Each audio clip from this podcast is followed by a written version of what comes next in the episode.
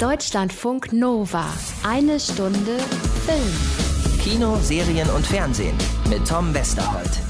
Ist anwesend, kann ich bestätigen. Ich stehe heute dermaßen neben mir. Ich kann mir quasi selbst bei der Arbeit zugucken. Thema heute in eine Stunde Film, der Unterschied zwischen einem Teaser und einem Spoiler. Wir können hier nämlich sehr wohl über etwas sprechen, das ihr noch nicht gesehen habt, ohne euch gleich den gesamten Spaß daran zu versauen.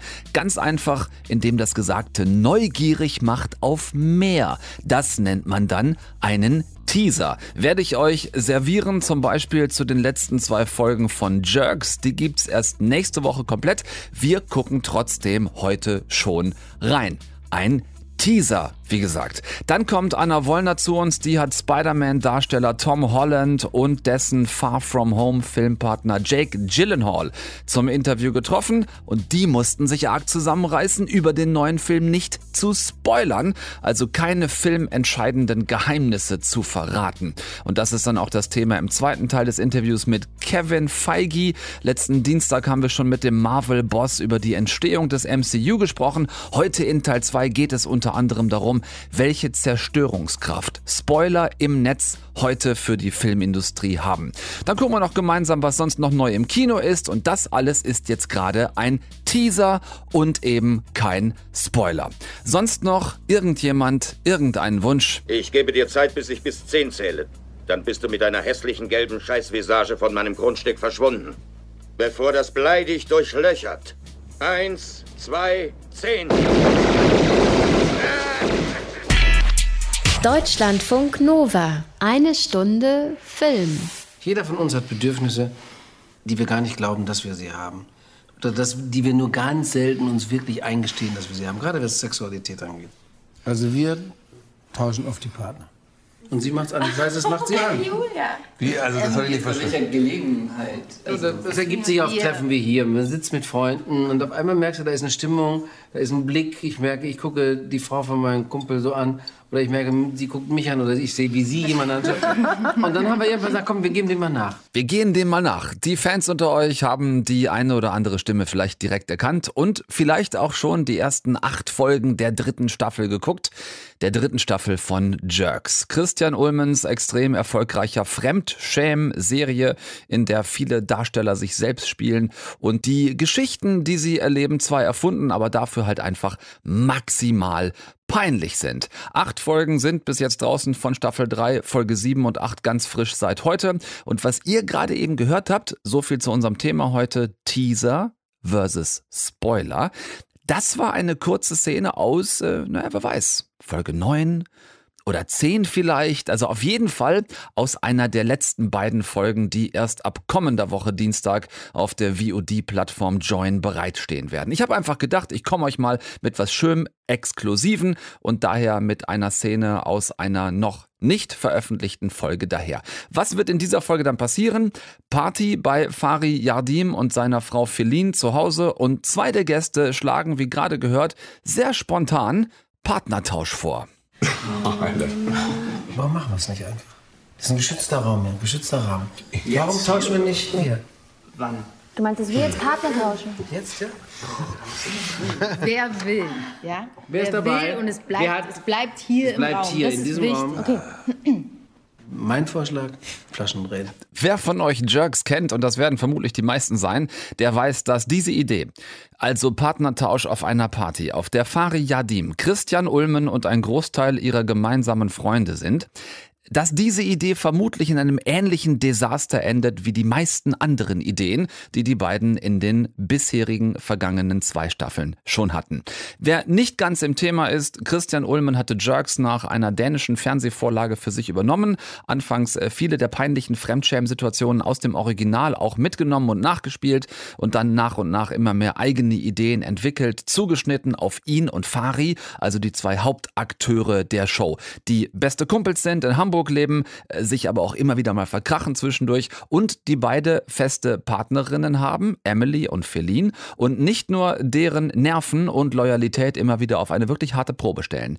Mindestens bis an die Schmerzgrenze gehend, oftmals aber auch deutlich drüber hinaus. Kleines aktuelles Beispiel aus Staffel 3. Bitte sehr. Christians uralter Citroën springt nicht an. Ein junger Geflüchteter, der auf dem Rad vorbeikommt, will helfen. Christian selbst ziert sich erst, schiebt dann aber selbst sein Auto an. Der junge Mann aus Syrien sitzt am Steuer. Der Wagen springt an und der Mann fährt mit dem Auto weg. Christian tritt aus lauter Wut über den Autodiebstahl das Fahrrad des Mannes komplett zusammen. Und genau in dem Moment kommt der junge und sehr freundliche Syrer mit dem Auto von hinten wieder angefahren, weil er einfach nicht wenden konnte in der Einbahnstraße, in der das alles passiert war. So funktioniert Jerks. Das wiederum war übrigens auch kein Spoiler, sondern nur ein Fallbeispiel einer Folge, die jetzt ja auch schon seit Wochen draußen ist. Situationen wie diese und wirklich noch weitaus unangenehmere, schmerzhaftere, auch fäkal und sexual geprägtere funktionieren alle wieder extrem gut, wenn man das so sagen kann, auch in dieser dritten Staffel, wenn man auf den wirklich derben Fremdschämhumor dieser Serie steht. Das Team vor und hinter der Kamera wird immer eingespielter, das merkt man deutlich, zumal es ja hier auch keine Dialogdrehbücher in klassischer Form gibt. Es gibt tatsächlich nur die jeweilige Ausgangs- und die jeweilige Zielsituation einer Szene und dorthin wird dann beim Dreh fast alles vor laufender Kamera improvisiert und das tatsächlich auf wirklich immer höherem Niveau. Einzige Kritik, wenn man so sagen kann, die ich habe, ist, in dieser jetzt in der dritten Staffel weicht Christian Ulm mit seinem Team dann doch häufiger mal vom eigentlich horizontalen Erzählen ab. Das heißt, es gibt mehr Folgen, die in sich geschlossen sind. Also Folgen, die enden halt irgendwie im totalen Fiasko und dieses Fiasko wird in der nächsten Folge dann einfach gar nicht mehr aufgenommen. Also es gibt, wenn man so will, deutlich weniger Cliffhanger. Stattdessen enden einige Episoden im völligen Chaos. Aber damit ist dann auch gut. Neue Folge, neue Situation. Das fand ich jetzt in den ersten beiden Staffeln besser gelöst. Also dieser rote Faden, der sich da mehr durchgezogen hat für meinen Geschmack. Aber wie gerade gesagt, das ist Geschmackssache und es ist Jammern auf hohem Niveau. Denn was die Jerks, Jungs und Mädels hier abliefern, ist auch ähm, in der dritten Staffel immer noch das peinlich fremdschämen-lustigste, was die deutsche Serien- und Comedy-Szene zu bieten hat. Also bitte sehr, reißt's euch rein. Auf der VOD-Plattform Join, wie gesagt, die ist erfreulicherweise ja kostenlos, aber dafür nervigerweise werbefinanziert und die Werbeclips könnt ihr da auch nicht wegskippen oder so. Die müsst ihr also äh, euch angucken, wenn ihr die Folge Folgen sehen wollt. Ab heute die Folgen 7 und 8 ganz neu draußen. Nächsten Dienstag die letzten beiden von Staffel 3 und dann hoffentlich Staffel 4. Deutschlandfunk Nova. Eine Stunde Film. Was sollen wir jetzt machen? Was wir geübt haben, sichert die Abzug.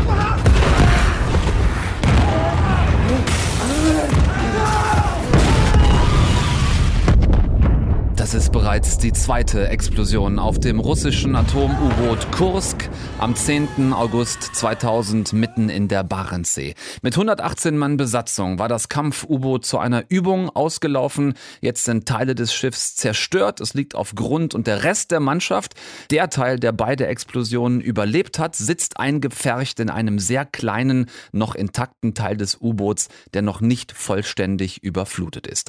Es ist eine wahre Geschichte. Vielleicht erinnern sich manche dran, dieses russische U-Boot-Unglück, das gab es wirklich und das wurde jetzt vom großartigen dänischen Regisseur Thomas Winterberg verfilmt. Den wiederum kennt ihr vielleicht aus der Zusammenarbeit mit dem dänischen Hollywood-Star Mats Mikkelsen in dem Film Jagden. Lief vor ein paar Jahren mal in Cannes. Sehr guter Film. Dieser neue heißt jetzt einfach wie das U-Boot, um das es geht, also Kursk und Winterberg zeigt die Geschichte von der ersten Detonation bis zum traurigen Ende und zeigt die Geschichte sowohl an Bord dieses engen, stickigen, beklemmenden Unterwasserwracks als auch an Land, wo die Überlebenden im August 2000 bangen und hoffen und gleichzeitig vom russischen Militär auf offiziellen Pressekonferenzen angelogen werden. Wir sind zuversichtlich, dass unser Such- und Rettungspersonal... Die Warensee ist gar nicht so tief. Und die Sichtweite ist nicht so schlecht, wie Sie sagen. Sind Sie Expertin für Unterwasserrettung? Nein. Nein? Dann überlassen Sie das denen, die es sind. Ich bin zwar keine Expertin, aber deshalb bin ich noch lange nicht dumm.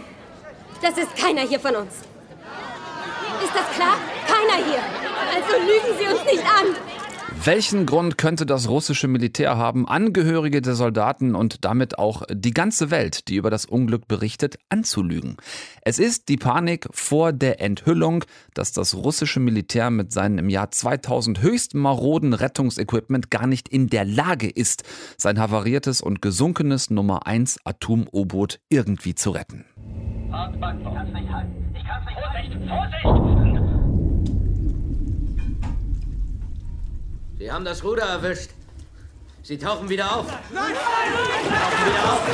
Sie tauchen wieder auf. So erleben es die Männer im U-Boot, wenn die Rettungskapsel wieder und wieder abdreht, weil sie es nicht schafft, irgendwie an der Ausstiegsluke des U-Boots unter Wasser anzudocken. Sehr beklemmt von Winterberg gedreht in diesen permanenten Wechseln zwischen Panik, Angst und Beklemmung im U-Boot und Hoffnung, Glaube, Verzweiflung und Desinformation außerhalb des U-Boots. Auch Rettungsangebote der britischen Marine werden abgelehnt, einfach aus blanker Angst der Russen. Ausländische Rettungskräfte könnten Militärgeheimnisse aus der Kursk entwenden. Wirklich eine völlig absurde Situation, so nach dem Motto, lieber die eigenen Soldaten verrecken lassen, anstatt irgendwelche Spionage Geheimnisse preisgeben zu müssen. Winterberg, fand ich, bleibt dabei sehr objektiv, bleibt fast dokumentarisch, ist mit der Kamera nah dran an allen Protagonisten und spart sich, das fand ich sehr erfrischend, so diesen klassischen aufgesetzten Hollywood Kitsch-Pathos, den man in vielen anderen U-Boot-Filmen da schon gesehen hat. Es gibt keine wirkliche Heldenbildung, sondern es wird begleitet, was dort passiert. Genervt hat mich ähm, unter anderem der sehr zusammengewürfelte Cast, der alles ist außer Russisch. Also wenn ihr da ab Donnerstag reingeht, macht euch gefasst auf ein sehr buntes Line-up. Max von Südow als oberster russischer General, Peter Simonischek, also Toni Erdmann als äh, ihm unterstellter Flottenadmiral und dazu unter anderem Matthias Schönerz, Matthias Schweighöfer und August Diehl als Soldaten an Bord der Kursk, Lea Sidhu als eine der Soldaten-Ehefrauen an Land, Colin Firth als britischer Flottenadmiral, das ist so eigentlich einer der wenigen, die wirklich in seine Rolle reinpassen. Die anderen, vor allem unsere beiden deutschen Schauspieler Matthias Schweighöfer und äh, August Diehl, wirken alles andere als russische Soldaten und ganz merkwürdig wird's in Szenen, in denen die russischen Soldaten dann anfangen, englische Kriegslieder zu singen. Also da müsst ihr ein paar Abstriche machen. Ansonsten, ähm, was die Spannung im Film angeht, was dieses Gefühl von Beklemmung angeht, ich habe da drin gesessen und dachte, okay, kann ich nachfüllen, so kann es im August 2000 wirklich gewesen sein an Bord dieser gesunkenen Kursk auf dem Grund der Barentssee. Hat mich also abgeholt euch vielleicht auch, könnt ihr rausfinden, wenn der Film ab Donnerstag auch neu im Kino ist. Deutschlandfunk Nova. Eine Stunde Film. Es ist doch schon auch wieder ein ganz ordentliches Hämmerchen, ne? Knapp 400 Millionen Dollar. Hat Spider-Man Far From Home mal locker am ersten Wochenende weltweit eingespielt. Haben wir letzte Woche drüber gesprochen, über den Film. Seit Donnerstag ist er jetzt draußen. Ich meine, klar, das ist vielleicht nicht so viel wie ähm, Avengers Endgame am ersten Woche eingespielt hat, aber für ein Spidey in seinem blau-roten Spandex-Anzug ein ziemlicher Spitzenwert, das ist überhaupt keine Frage. Schuld am Miterfolg haben definitiv auch die beiden Hauptdarsteller Tom Holland alias Peter Parker alias Spider-Man und der Neue im Bunde, Jake Gyllenhaal als Mysterio. Letzte Woche haben wir ansatzweise mit Marvel-Boss Kevin Feige spoilerfrei darüber gesprochen und ich hatte euch versprochen, dass Anna Wollner auch noch vorbeikommt. Hallo Tom. Ach, guck, guck, Mensch. Danke, dass du mein Mikrofon aufmachst. Ja, ja hast du gemerkt, ne? Gerade so auf der letzten Rille. Wo war der Knopf? Genau, habe ich gerade noch, wo musste, irgendwo musste ich doch hier drücken, damit man die Anna auch hören kann. Aber, ne, just in time ist immer noch in time. Hallo Anna. Hallo Tom. So, du warst ja unterwegs. Ne? Und hast die beiden Nasen, also den Jake und den Tom, den anderen Tom, getroffen in London. Und das war vor der Premiere des Films. Da äh, konnte noch keiner so an diesen möglichen 400 Millionen Dollar Erfolg denken. Und vor allen Dingen gab es andere Themen, die wichtig waren. Wie waren die beiden so drauf? Ja, oder auch nicht Themen, über die man nicht sprechen ja, durfte. Richtig. Aber da komme ich später noch zu. Also diese Interviews, du kennst das ja selbst, diese TV-Settings. Da kommt man dann in den Raum, hat sechs Minuten Zeit, es sitzen fünf Agenten um einen rum, drei Kameramänner und ein Oberbeleuchter und es war in dem Vergiss Fall... den Zeitnehmer nicht. Stimmt, der dann immer panisch anfängt zu winken, wenn Genau. man Hallo gesagt hat und meint, jetzt aber die letzte Frage. Jetzt bitte. reicht's, genau. Diese Interviews sind immer so leicht chaotisch, aber so chaotisch wie mit Tom Holland und Jake Gyllenhaal habe ich es wirklich lange nicht erlebt. Mit mir in den Raum kam eine Teekanne. Die konnte nicht singen, also wir waren nicht bei Die Schöne und das Biest, aber diese Teekanne, also Tee für Jake Gyllenhaal, hatte so eine, einen Teekannenwärmer, wie es wahrscheinlich ihn nur in englischen Luxushotels gibt. Ja. Und diesen Teekannenwärmer haben die beiden sich dann gegenseitig übergestülpt, damit nicht nur ihre Frisur ruiniert, sondern sahen auch aus wie die Schlümpfe. Und Holland hat daraus dann direkt einen neuen Superhelden kreiert. Also quasi ein Teapot. Ach, er stammelt selbst. The tea tea tea Tea bag man. But not the tea bag man. the uh the tea hat cozy man. There it is. When he goes Depends if you want tea comes out. mild, medium, or strong. Tea comes out like that. He goes, Would you like some tea? and he's like a teapot. Oh, cool. That's a good superpower. Yeah, unlimited tea. Ja, T für Umme, was für eine Superheldenkraft. Und du kannst dir vorstellen, glaube ich, wie diese fünfeinhalb Minuten, das äh, hat man mir netterweise nicht von der eigentlichen Interviewzeit abgezogen. Ich habe wirklich einfach nur dann gesagt, ich konnte nicht mehr. Einerseits war das total absurd, aber andererseits sage ich auch so, Jungs, was macht ihr hier eigentlich? Ja, den Teabag-Man erfinden, den Teebeutelmann. Frage mich, ob den man auch irgendwie einen Faden irgendwo raushängt. Man weiß es nicht. Die Sache mit den Spoilern ist ja auch so ein bisschen Thema heute Abend hier. Wir tun es natürlich nicht. Äh, Für Marvel ist es aber tatsächlich immer wieder mal ein echtes Problem. Und obendrauf ist ausgerechnet eben Tom Holland einer, der es in den letzten Jahren immer wieder mal geschafft hat, im Vorfeld so ein bisschen mehr zu verraten, als er eigentlich gesollt hätte. Wie hat sich das jetzt nun bei eurem Treffen da gestaltet? Ich dachte, man hat ihn irgendwie mit Drogen abgefüllt, dass er nichts verrät, aber ähm, sie haben eine andere Variante gewählt, die ist gut für ihn und schlecht für mich gewesen. There's actually an assassin right out that door. And then if I say anything that spoils the movie, they actually kill the journalists, not me, because I need to make more movies. So if I spoil it, Wow. that wasn't a funny joke. That wasn't was funny. That was dark. She was like, um. Do you want to hear a spoiler? No. ja, hurra, ich lebe noch. Mein Gott. Ja, also ein Profikiller, der vor der Tür wartet und alle Journalisten erschießt, denen Tom Holland aus Versehen Spoiler verrät. Ich habe mich schon gewundert, warum Schön. da immer weniger in der Lobby saßen. Ja, ja, ja, gut, jetzt wissen wir auch das. Spider-Man Far From Home ist der erste Film nach Endgame. Äh, mit Kevin Feige habe ich darüber gesprochen, wie das so ist. Jetzt dieses ne, neue Kapitel, das jetzt auch mit dem nächsten Film dann Phase 4 und so weiter geht. Wie ist das bei den Schauspielern? Äh, lagen da bei allen Beteiligten auch die Nerven irgendwie blank, so in Sachen jetzt große Verantwortung? Also, die, ich würde jetzt nicht sagen, dass die Nerven blank liegen. Ich glaube, dafür ist Tom Holland einfach zu cool. Aber er meinte schon, der Druck war schon da zu performen. Uh, yeah, it was pressurizing for sure, but you know, it also comes with its uh, benefits as well. You know, people were really, really excited to find out what happens next, and, and we are the next. Um, and I think we did a really good job of living up to the expectations um, and the magnitude of that film. Um, so I think, yeah, while it came with its own set of challenges, it kind of pushed us to work that extra little bit hard, harder. And yeah, I think it was really great. Du merkst, er kann auch ein bisschen ernst und Ja. die Zahlen, die sprechen ja wirklich nun für sich. Das tun sie. Jake Gyllenhaal, eingangs erwähnt, ist tatsächlich der Neue am Set, äh, der Neue im MCU und es ist auch, ja, wenn man so will, sein erster richtiger Superhelden-Blockbuster, in dem er mitgespielt hat. Hat er sich da irgendwie besonders drauf vorbereitet? Also ich habe mir das ja ganz romantisch vorgestellt, ne? wie er sich in seinem New Yorker Loft tagelang eingesperrt hat und alle 22 bisherigen MCU-Filme auf DVD geguckt hat und dabei so ein bisschen verwahrlost ist. Ne? Aber er hat alle meine Illusionen zerstört. Pustekuchen. No, but I had watched a lot of the movies, so I'm very familiar with the Marvel universe. And most importantly, I watched the first one of this franchise, so and I loved it when I saw it, with no intention of ever being in the next one. But I just love the tone of this one. Um, it's sort of a mix of all of them in this movie. The tone of all the other the other Marvel movies in a lot of ways. I think it's moving and funny and full of this massive action, like sort of like Endgame action at this point. I didn't have to binge watch, no. Da bin ich wirklich ein bisschen enttäuscht, denn ich hatte Jake Gyllenhaal echt für einen Streber gehalten. Ich meine da jetzt in eurem Dreiergespräch so ein bisschen rausgehört zu haben, dass ihr ähm, alle drei jetzt demnächst zusammen wahrscheinlich in den Urlaub fahrt. Wir wollten eine WG aufmachen. Eine, oder eine WG aufmacht, eins von beidem, genau. Äh, haben die beiden mal erzählt, wie, wie das bei ihnen funktioniert hat, das so mit dem sich gut verstehen? Ganz romantisch beim Essen, sagt Tom Holland. Ach nee. We went out to lunch, um, and and then I came over to your house and we went through the script and we just talked, spoke about the film. But we really did like the kind of bonding on set when we were just like in between takes, like kind of messing around, and we were filming in that amazing house. Remember that old house? Mhm.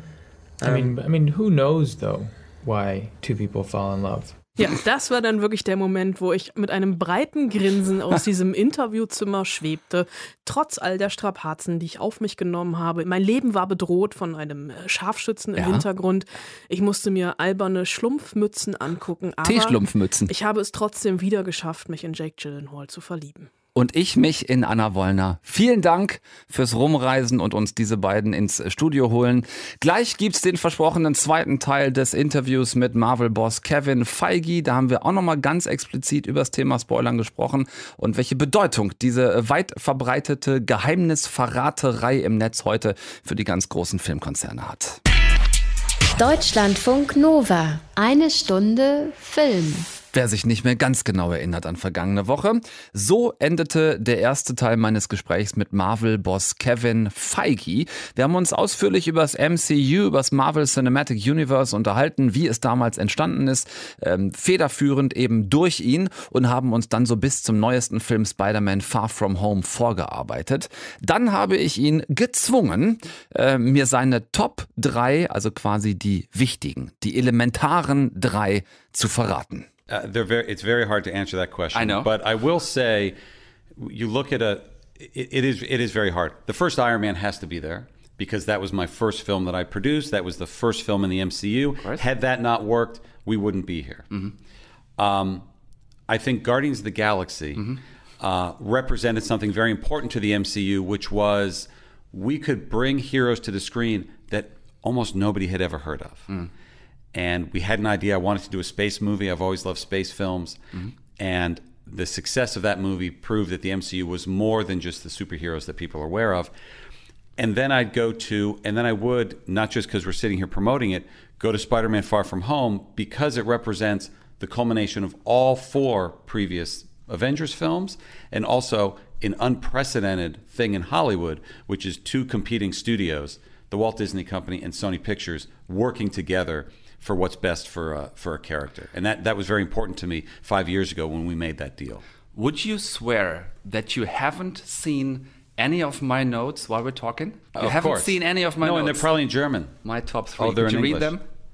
You're, here are mine. The first Iron Man, Guardians of the Galaxy, and no kidding, no fishing for compliments since yesterday, Spider-Man Far From Home. That's very impressive. That is, I mean, come on, come on. That's Come on, good. man. That is that That's is really good. that is that is really a thing. nice one. That should that should give us some That's drive for the impressive. second part of the talk. I'm I'm so stoked that Kevin Feige is with us today. Um, after a short break, we'll be right back. Gute Voraussetzungen also für Teil 2 des Interviews. Einigkeit zwischen Feige und mir bei den wichtigsten drei MCU-Meilensteinen. Und damit geht's jetzt in Teil 2 des Talks. Marvel producer Kevin Feige is with us tonight. Thanks again for your time and to talk with us about about everything. A brand new baby is called Spider-Man Far From Home. It's the second standalone movie with Tom Holland. It's quite a young Peter Parker. It's the seventh Spider-Man movie overall and the third Spider-Man actor after Tobey Maguire and Andrew Garfield, of course. Well, he only had two movies, which let's just say maybe stood a bit behind expectations these two movies amazing spider-man how hard was the marvel decision to although go on with number three Oh, it, it wasn't hard for us at all. It was something we very much wanted to do. And when Amy Pascal uh, was still running Sony Pictures, she asked me to come in for a lunch and uh, talk to me about the next Amazing Spider-Man they were they were planning on doing. And about midway through that lunch, I said, Amy, I'm not good at that. I'm not good at just giving a script note to another studio. There's only one way I know how to make movies, and that's just just do it. And I said, just let us let us do it. It's a Sony picture. You, you'll pay for it. You'll make uh, uh, if it's a success, you'll reap the, the the benefits. We'll do it for free. Just let us let us do it. And she tells the story now that she threw a sandwich at me, which she did not really do, but maybe in her mind she wanted to. maybe she did but she didn't hit you And, the, and it missed. You I just haven't it. seen it. That's You true. just haven't seen it. And uh, the lunch was over pretty quickly. But I got a phone call from her the next day or so saying, I can't stop thinking about this. And it took about six months in my memory. It was about six months uh, to come to that agreement Mm. to to bring Spider-Man into the MCU in uh, his first appearance, Captain America: Civil War, Mhm. and then in the Avengers films. So for us, The it was legendary airport scene. Yes, exactly. Leipzig. Leipzig, by the way. Yes, of course. Uh, the the the decision for us was very easy, and it, I was very very happy that Amy and Sony Pictures were willing to do it because we knew that there was again something. There had been five Spidey films, as you point out already, but you'd never seen Spidey in his truest form from the comics, Mhm. which is interacting with the other heroes. And one of the things that makes Spider-Man so uh, brilliant in the comics, and Stan Lee and Steve Ditko, such geniuses for bringing him into the comics, is he acted as an amazing counterpoint to the gods and billionaires and super soldiers that were there. Here was this kid from Queens, New York, who had these abilities. We'd never seen that in a movie before. That's what we were excited to do with with Peter in the MCU. like you just said, he's the the first one of them who's a part of the MCU. But I was wondering if it also was kind of a test, if it could work better to put him alongside those heroes we already knew, put him alongside a very strong Iron Man like mm-hmm. Robert Downey Jr., who was able to to shoulder the whole thing just by himself. I mean. It, it, as, it isn't just a funny coincidence that these two characters were like so close to each other. Uh, no, that was that was always the idea was to bring him in uh, as a mentor to uh, to Peter to have Tony and Peter have this very special bond that we saw in Civil War. It continued in Homecoming, and again, that's another very special thing. We got uh, Robert Downey Jr. was so gracious to agree to appear in a Sony movie to. to to keep uh, that relationship between Iron Man and Spider Man going, and then the heartbreak to support, hundred percent, yeah, hundred percent. And then that heartbreaking scene in Infinity War where he loses, where he loses Peter and Peter turns to dust, which really um, affected the audience uh, in in a, in a very satisfying way for us as storytellers. Um, and you look at Endgame, it's really it's not until Peter it's not until Tony Stark looks at that picture of Peter Parker that he makes the decision to try to help with the time travel mission. Mhm. And now here in Spider-Man Far From Home, spoiler alert, Tony's gone. And Peter has Well- to step out of that shadow for the first Yeah. time and become his own hero. Yeah. Well, that is that is um, almost the the very most thing we can say about the, the new movie, which is a pity, uh, and and the reason why we haven't been talking about this movie that we're meeting for, because it's so hard to do that without spoiling the hell out of it, uh, because there is so many things that need to be need to be unrevealed until people see it by themselves. Um, only thing I can say is thrilling story, right amount of very well timed gags, and and what I wrote down, thank God he didn't keep the ugly suit with the Iron Man Memorial Gold application he's wearing in the first five minutes, because that one really looked shitty. no, it's all fine. It's uh, it's it's hilarious how you guys uh, how you guys turned the the sadness into a- smiling tear in the eye. You know what I mean? Yes. Just uh, we just don't want to spoil anything, but let's stick for a little bit of time. Um, let's stick to this pain in the ass topic of spoilering, Mm-hmm. uh, which is something um, that the beautiful internet and social media brought us. Hooray!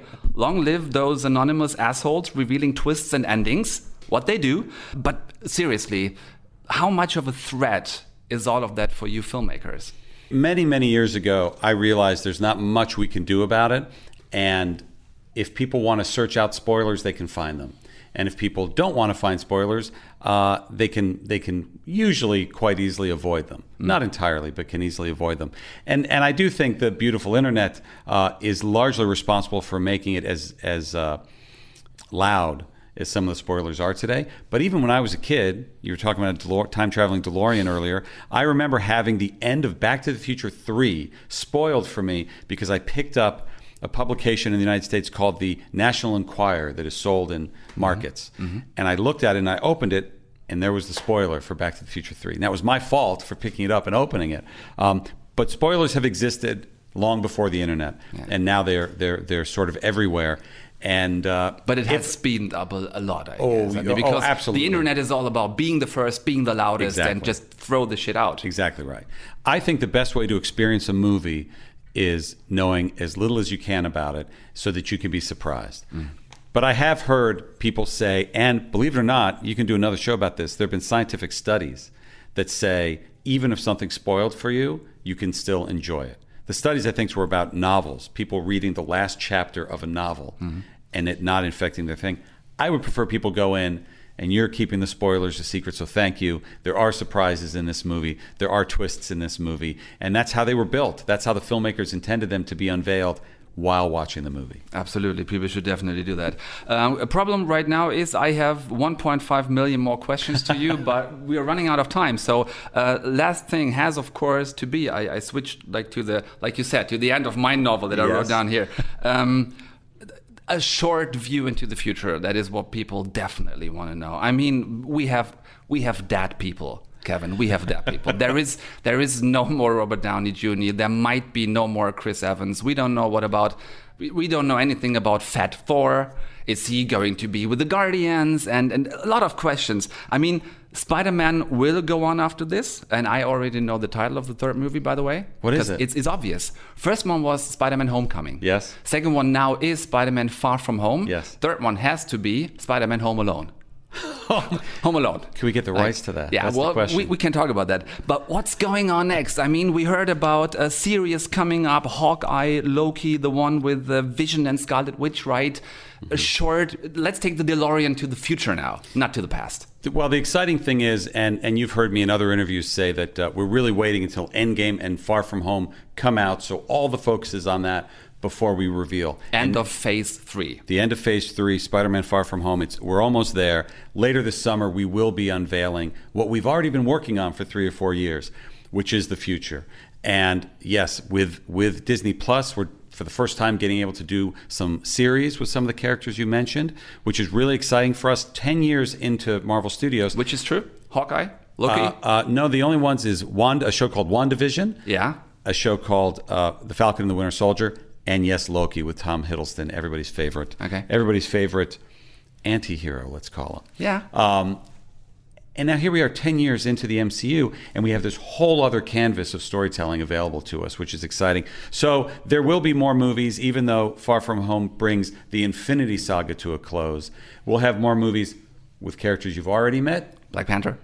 With characters that uh, people already know and love. Guardians. And also new characters that, like Guardians of the Galaxy, most people hadn't heard of yet. And that's we're equally excited for both. And when he says he knows, because he's Kevin Feige, ladies and gents, Mr. Marvel, president of production, the most successful film producer of all times, and he's been our guest tonight. And that was a big pleasure. Thanks for being with us. Thank you so much. Great, great, great job. Thank you. Thank you. Deutschlandfunk Nova. Eine Stunde Film. Die Zeit rast, liebe Leute. Der Blick auf die Uhr verrät, dass wir nicht mehr viel Zeit haben. Ich muss aber noch kurz ein paar wenige Informationen an euch loswerden bezüglich des dieswöchigen Donnerstages. Zwei Filme, über die wir heute nicht ausführlicher gesprochen haben und dafür gibt es Gründe. Der eine heißt Yesterday, hat vielleicht der ein oder andere mitbekommen. Neuer Film von Danny Boyle, den ich eigentlich sehr, sehr schätze, der wahnsinnig tolle, wichtige Filme gemacht hat, wie zum Beispiel Trainspotting äh, und Trainspotting 2, der auch ähm, Slumdog Millionär gemacht hat, hat einen neuen Film draußen, der heißt Yesterday. Ist ein Film über den einzigen Beatles-Fan, der sich noch an die Beatles erinnern kann und der dann äh, auf Ed Sheeran trifft und der ihn äh, angesteckt von dieser Beatles-Manie mit auf Tour nimmt. Und das ist ein sehr stranger Film, ehrlich gesagt. Also so eine Art äh, möchte gern Best of Beatles Musical Gedächtnis Andenken Film äh, war ich nicht wahnsinnig begeistert von. Insofern lasst euch da nicht unbedingt von dem Namen Danny Boyle ins Kino zerren. Es ist wirklich nicht einer seiner besten. Das wollte ich gesagt haben und noch einen zweiten Film nicht unerwähnt lassen, den ich deutlich besser fand. My Days of Mercy heißt dieser Film, äh, handelt von zwei jungen lesbischen Frauen, die sich kennenlernen auf einer Demonstration, äh, bei der es um die Todesstrafe geht. Die eine ist Befürworterin, die andere ist Gegnerin der Todesstrafe. Ganz spannender, toller Film mit Kate Mara und Ellen Page. Guckt euch den lieber stattdessen an. Tom Westholt ist an dieser Stelle raus. Tschüss, bis dann. Deutschlandfunk Nova. Eine Stunde Film. Jeden Dienstag um 20 Uhr. Mehr auf deutschlandfunknova.de.